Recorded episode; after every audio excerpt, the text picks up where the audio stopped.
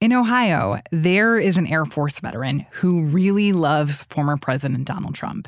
In twenty twenty, he actually used one hundred twenty gallons of paint to make it clear just how much he loves Trump. He's perhaps best known for having painted a nineteen thousand square foot sign on his front lawn for President Trump, in support of Trump. On January sixth, twenty twenty-one, he marched on the U S Capitol in protest of the certification of the election. He tweeted a photo with the caption, "It's going down on one six. This is national political reporter Amy Gardner. He believes that the election was stolen from former President Donald Trump. And now he is the Republican nominee for Congress from Ohio's ninth district. J R. Majewski is one of more than one hundred Republicans who won their primaries by backing Trump's false claims that the twenty twenty election was rigged, the, quote, big lie.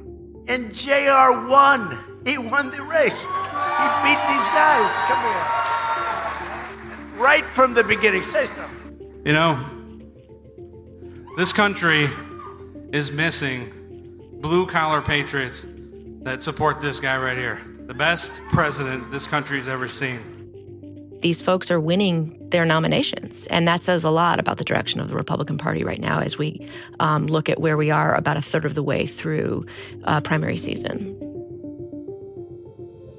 From the newsroom of The Washington Post, this is Post Reports. I'm Martine Powers. It's Tuesday, June fourteenth.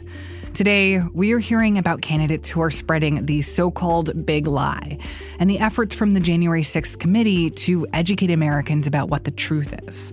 On Capitol Hill this week, some of the people who are in Trump's closest inner circle are testifying that he became, quote, detached from reality in the aftermath of the twenty twenty election. But at the same time, it's become almost a prerequisite in G O P primaries to embrace the former president's false claims.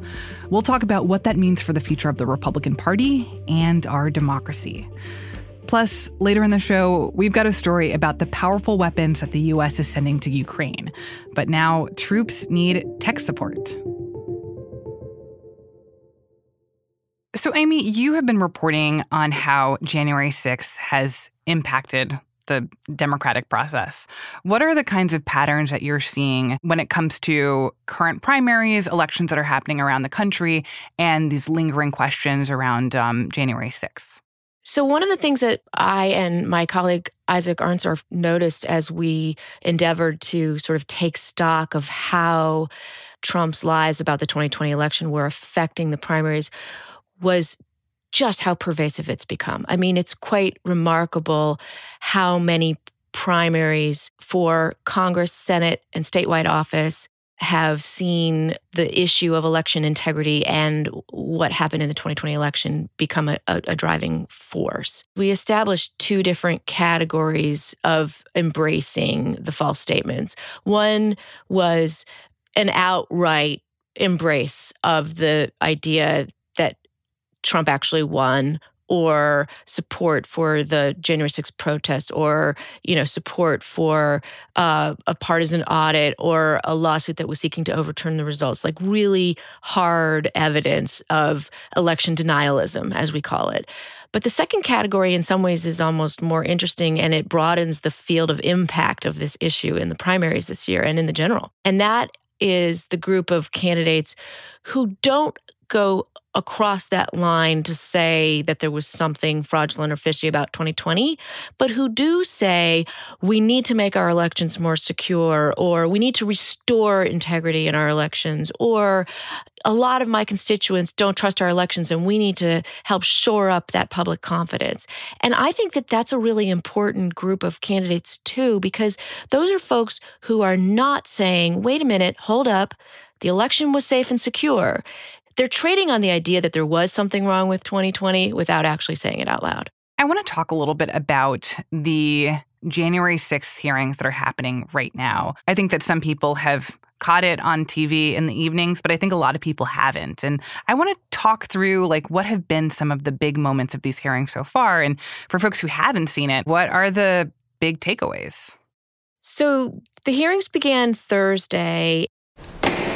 The Select Committee to investigate the January sixth attack on the United States Capitol will be in order. And that first primetime two-hour hearing was intended to be sort of an introduction and an overview where the committee laid out uh, what they are planning to show the American people over the, the next subsequent hearings.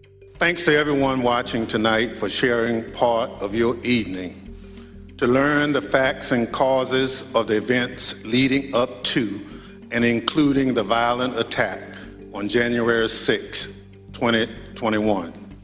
And it featured some really high-profile former administration figures, including uh, President Trump's former chief of staff, Mark Meadows, his daughter and son-in-law, Ivanka and Jared.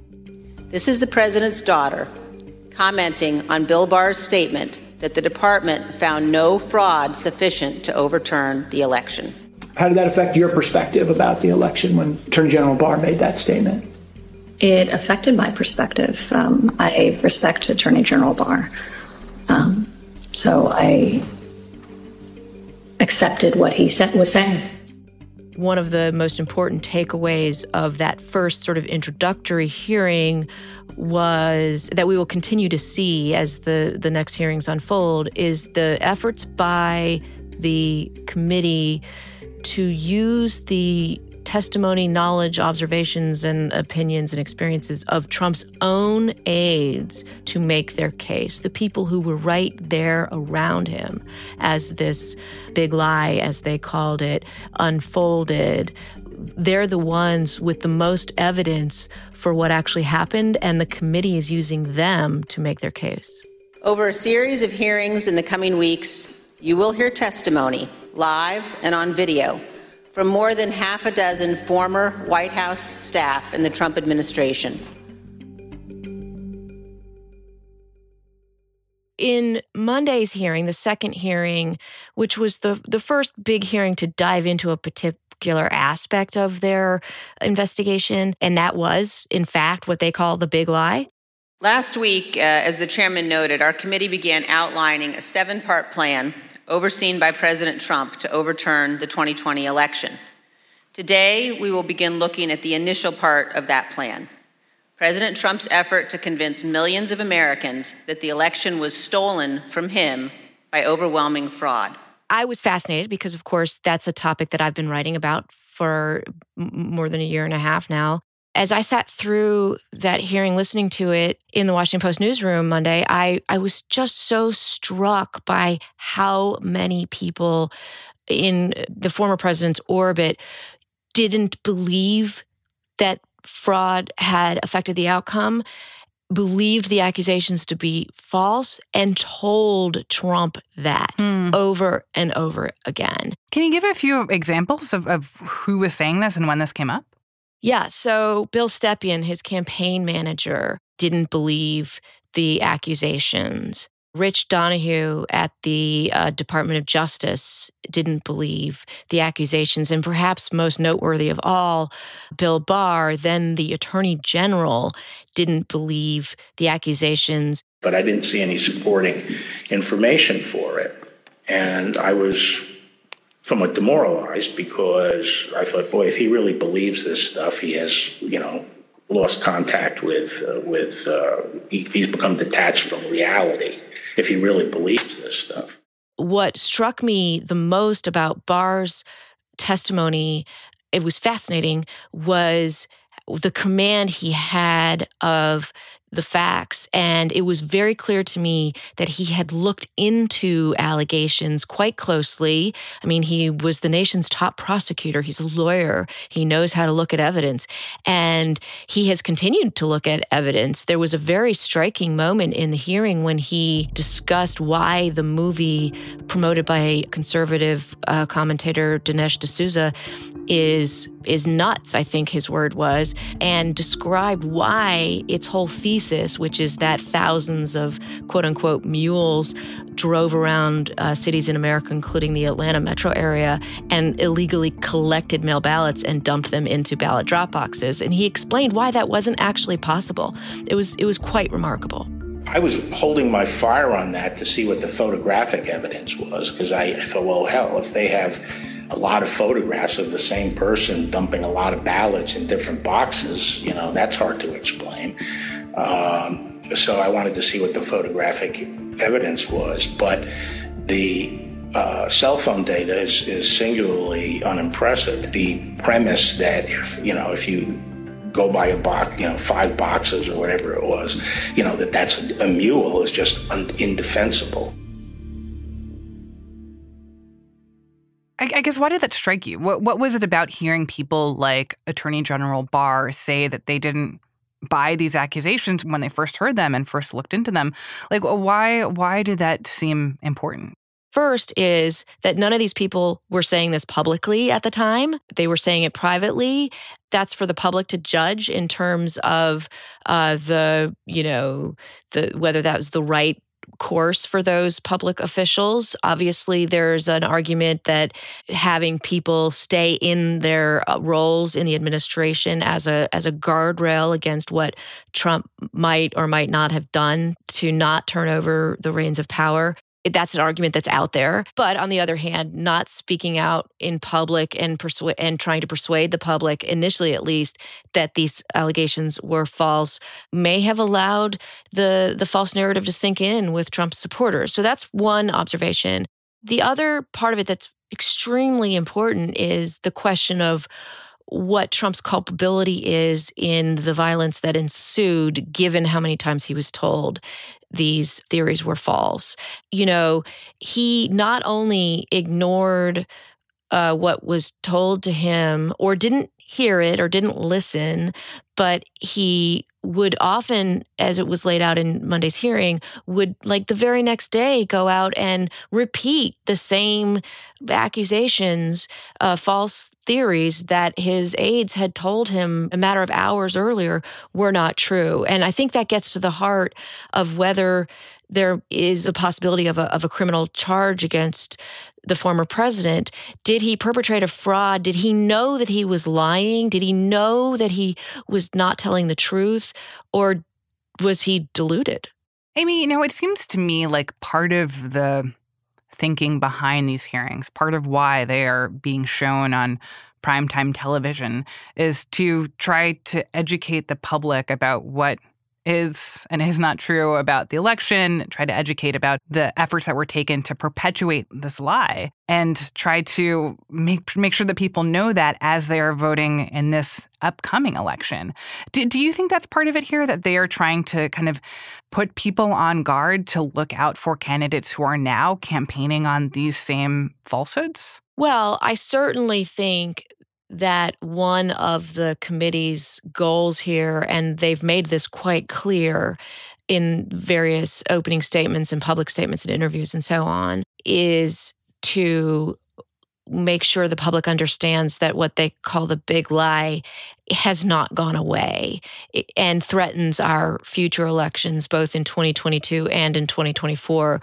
So that's a long way of saying, yes, they absolutely view the the the character of the of the current crop of candidates who have embraced these falsehoods to be a threat to our democracy, because one of the goals of the of the committee hearings is to is to show the public that this hasn't gone away. In fact, it's only grown.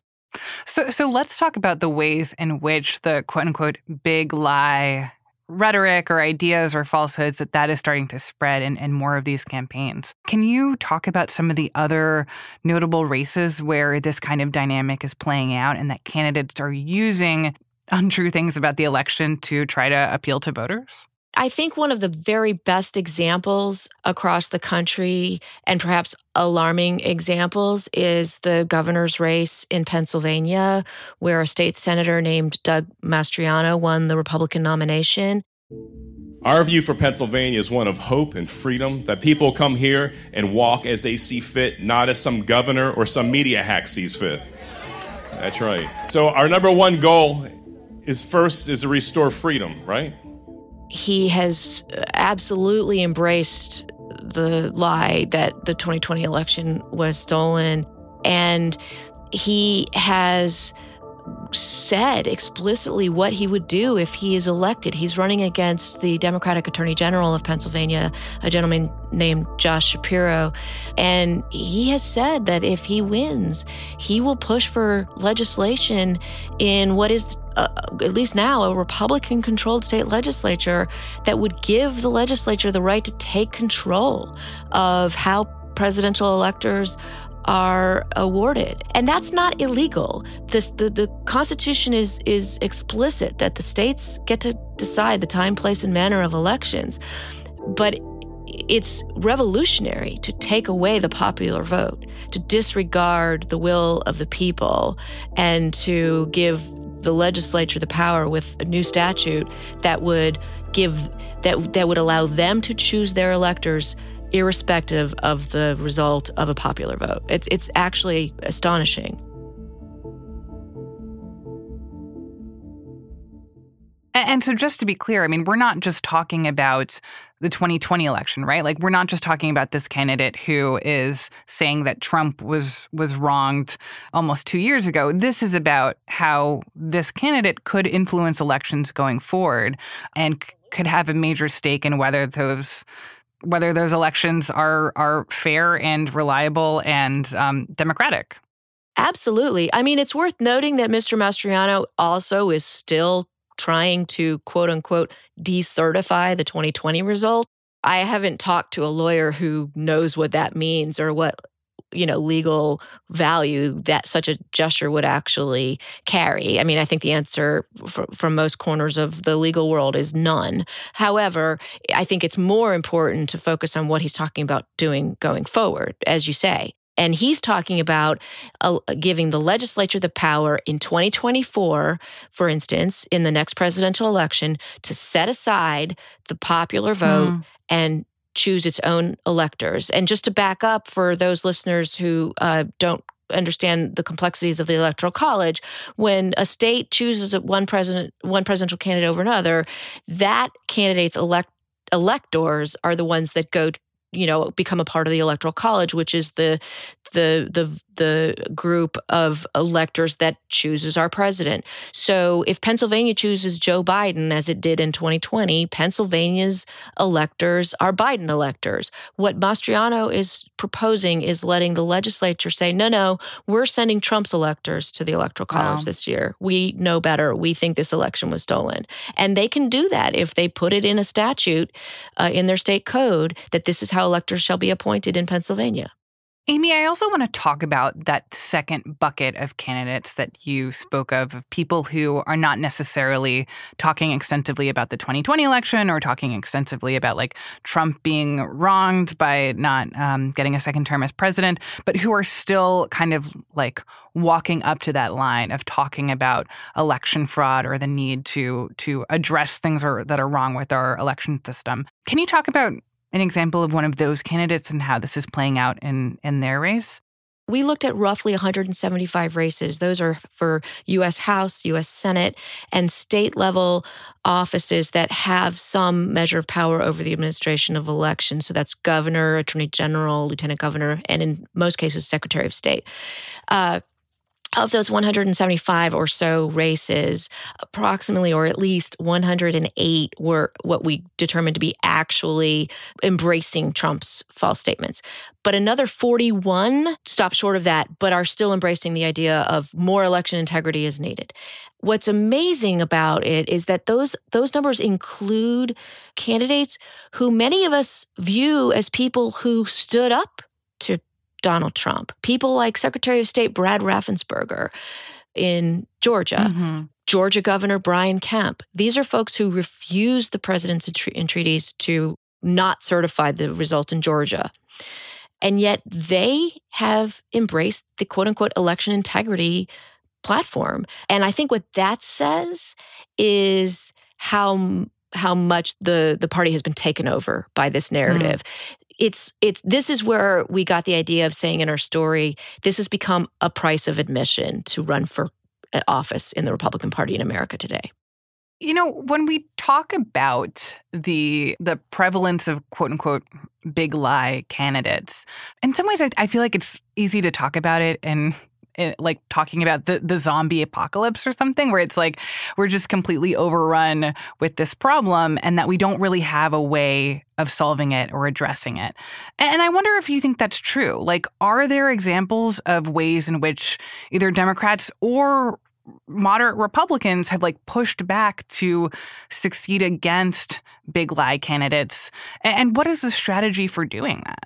I think that Brad Raffensperger, the Secretary of State in Georgia, is a very good example of this, because even though I just finished saying that he had to, you know, dance a little bit with the election integrity platform in order to survive his primary, which he did, he has also been very forthright about the role he played pushing back against Trump. I mean, he, out on the campaign trail over and over again, made the excellent point that Donald Trump lost Georgia because something like thirty thousand voters didn't vote for him, but did vote for other Republicans down the ballot. One of the arguments against the big lie is that how come all the other Republicans on the ballot, or many of the other Republicans on the ballot in twenty twenty won, but only Donald Trump lost in lots of cases? And that's an excellent question.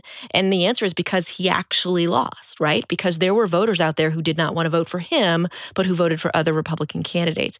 So Raffensperger has, has in some ways not been shy about saying, look, this is what happened. He actually lost.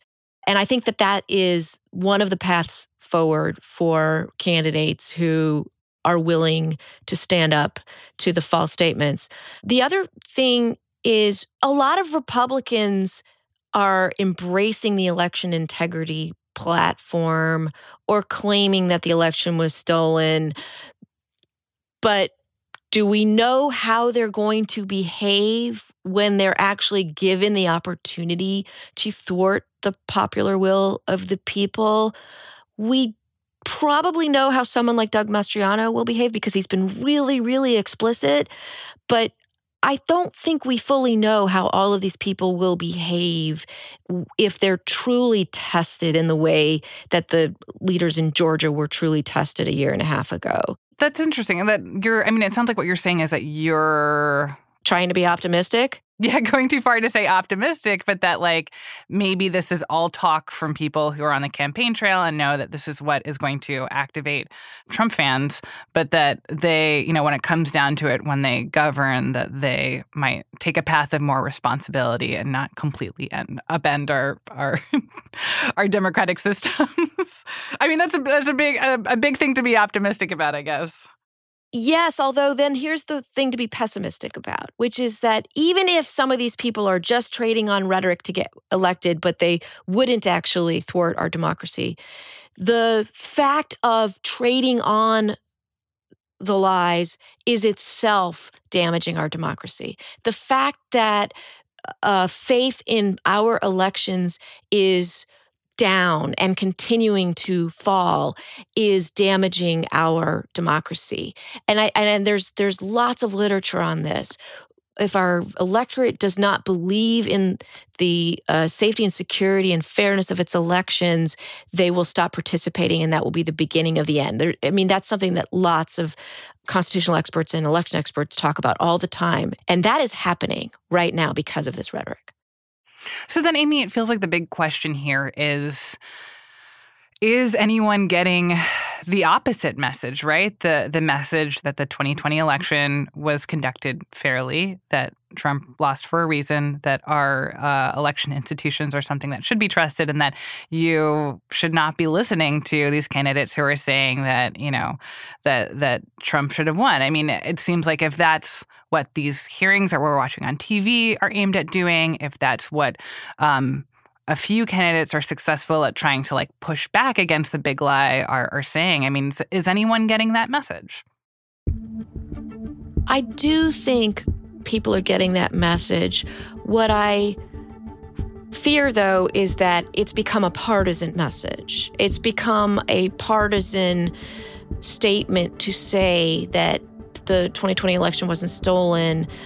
And what I also fear is that it, it's going to become a new reality that no matter which side loses, whether it's the Republican side or the Democratic side, the losers will feel more empowered to claim fraud or that the election was rigged because they lost. Because that's what we're seeing on the Republican side. Even this year, and in the Virginia governor's race in, in twenty twenty-one, for instance, we heard accusations of rigged elections in places where the vote was, you know, contested or there were close races. And that is also extremely damaging to our democracy. We actually already have seen this baton get sort of tossed from one party to the next. In twenty eighteen, it was Stacey Abrams, the losing candidate for governor in Georgia, who claimed the election was rigged. She never officially conceded her defeat to Kemp.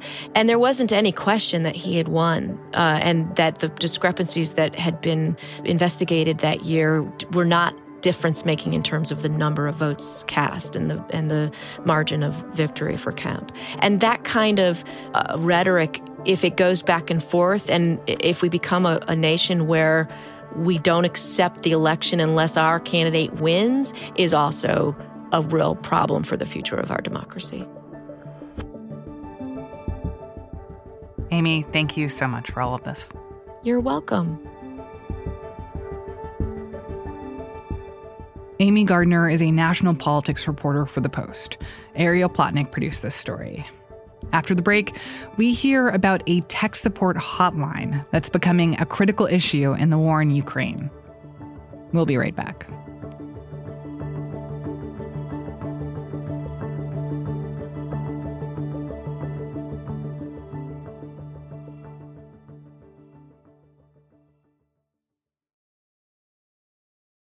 Hey, this is Christina Quinn. I'm the host of Try This, the Washington Post's new series of audio courses. The idea behind Try This is to become better functioning humans without having to comb the internet for countless hours. In our first course, we learned how to sleep better. Now, we're going to learn how to make our friendships stronger. I'll offer expert tips that are doable, and I'll keep it short. So let's do this. Class is in session. Find Try This from the Washington Post wherever you listen. And now, one more thing. A big part of the reason they've been able to keep up fighting and to make this war a strategic failure for Russia is because the United States, together our allies and partners, have had their back. The United States alone has committed more than five thousand five hundred Javelins to Ukraine. You're changing the nation. You really are. Throughout the war in Ukraine, the Javelin has become a symbol of U S support for Ukrainian troops. A Javelin is a single-man carried anti-tank weapon that launches a missile that punches through armor from as far as about two and a half miles away. That's reporter Alex Horton. He's been covering the war in Ukraine for The Post, and he has actually been trained on a Javelin. In a distant life, I, uh, I was an Army infantryman, and I was selected for Javelin School, which is a two-week, eighty-hour course.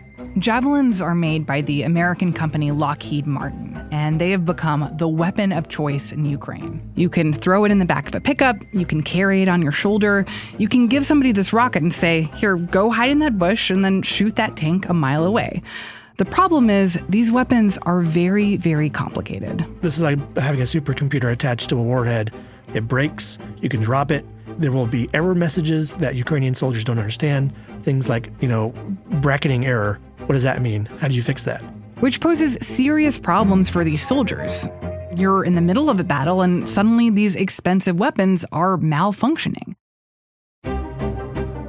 So, like you do with any piece of malfunctioning computer equipment, you call tech support. So I got a hold of this card, and it has a one eight eight eight number to call if you have any problems with the Javelin. So I call that number. I got like the normal kind of hold music if you're calling like Comcast or... We will answer your call in twenty-two minutes. Yeah. You know, if you can't destroy a Russian tank or you're calling from a rotary phone, press two. Hello? Hello, is this the uh, Javelin iTalk?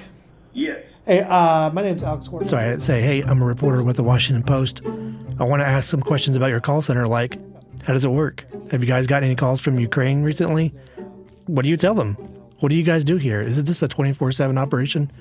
Basic questions about that. And they referred me straight to a Lockheed Martin spokesperson because they were not authorized to, to talk about this. Okay. I appreciate that. All right. All right. Thanks, sir. Have yep. a good day. See you. Alex was surprised when he found out that this Javelin customer service hotline exists. But he was even more surprised when he learned that, in many cases, Ukrainian soldiers aren't hearing about this hotline and that they aren't getting the training they need to be able to use these weapons effectively and troubleshoot problems. So it exists, but it's very unclear if this resource is being utilized. The folks I talked to, including an American, he's an Army veteran, you know, he spent a couple of months training Ukrainians on how to use the Javelin after he himself self-taught on it. He came across this card and he asked other people, no one's heard of this thing. No one's heard of other kind of resources outside of the Ukrainian military to contact if they have problems. And they certainly don't have these training simulators that are supposed to come with every Javelin where you hook up to a computer and you can sort of run like a sort of like a simulation where, you know, you kind of choose targets and you go through the complicated trigger sequence. No one has these, despite some assurances from the Pentagon that, you know, these are reaching or they don't need them.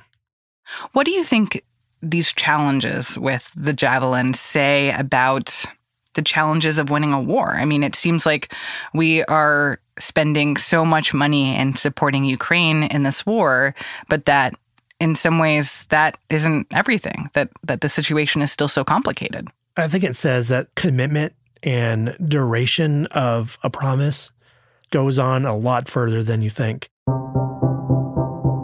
When the U S and other allies said, we're going to help Ukraine, we're going to send billions of dollars of, of weapons and ammunition and resources, you know, the U S can't send thirty thousand javelins. The U S has sent fifty-five hundred so far. They can't send thirty thousand. The U S does not have an unlimited supply of these things. So as the war goes on, this issue is going to get deeper and more consequential because at some point, those guns are going to run out of ammunition and the Russians are going to say, we can go places that we couldn't go yesterday because they're shooting that much fewer artillery. It's going to change the dynamics of the battlefield like that.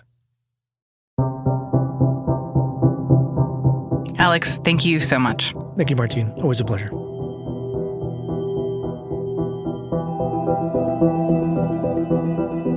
Alex Horton is a national security reporter for The Post. This story was produced by Natalie Bettendorf and edited by Ted Muldoon and Rena Flores. Today's show was mixed by Sean Carter and Ted Muldoon. It was edited by Maggie Penman. I'm Martine Powers. We'll be back tomorrow with more stories from The Washington Post.